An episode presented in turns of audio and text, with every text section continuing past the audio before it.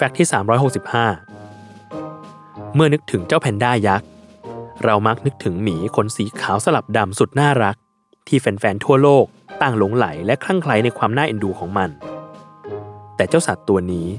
ยังมีเบื้องลึกเบื้องหลังที่ใครหลายคนอาจไม่รู้ ได้แก่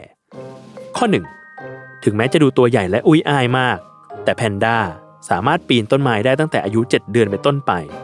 และแพนด้าก็เหมือนหมีตัวอื่น ที่สามารถว่ายน้ำได้เก่งเช่นกัน แม้ว่ามันจะมีขนาดตัวที่ดูเทอะทะก็ตาม ข้อ 2. แพนด้ามีหลายเฉดสี เฉดสีในที่นี้ก็คือ ตอนเกิดมันจะมีขนน้อยๆ สีชมพูขึ้นมาก่อน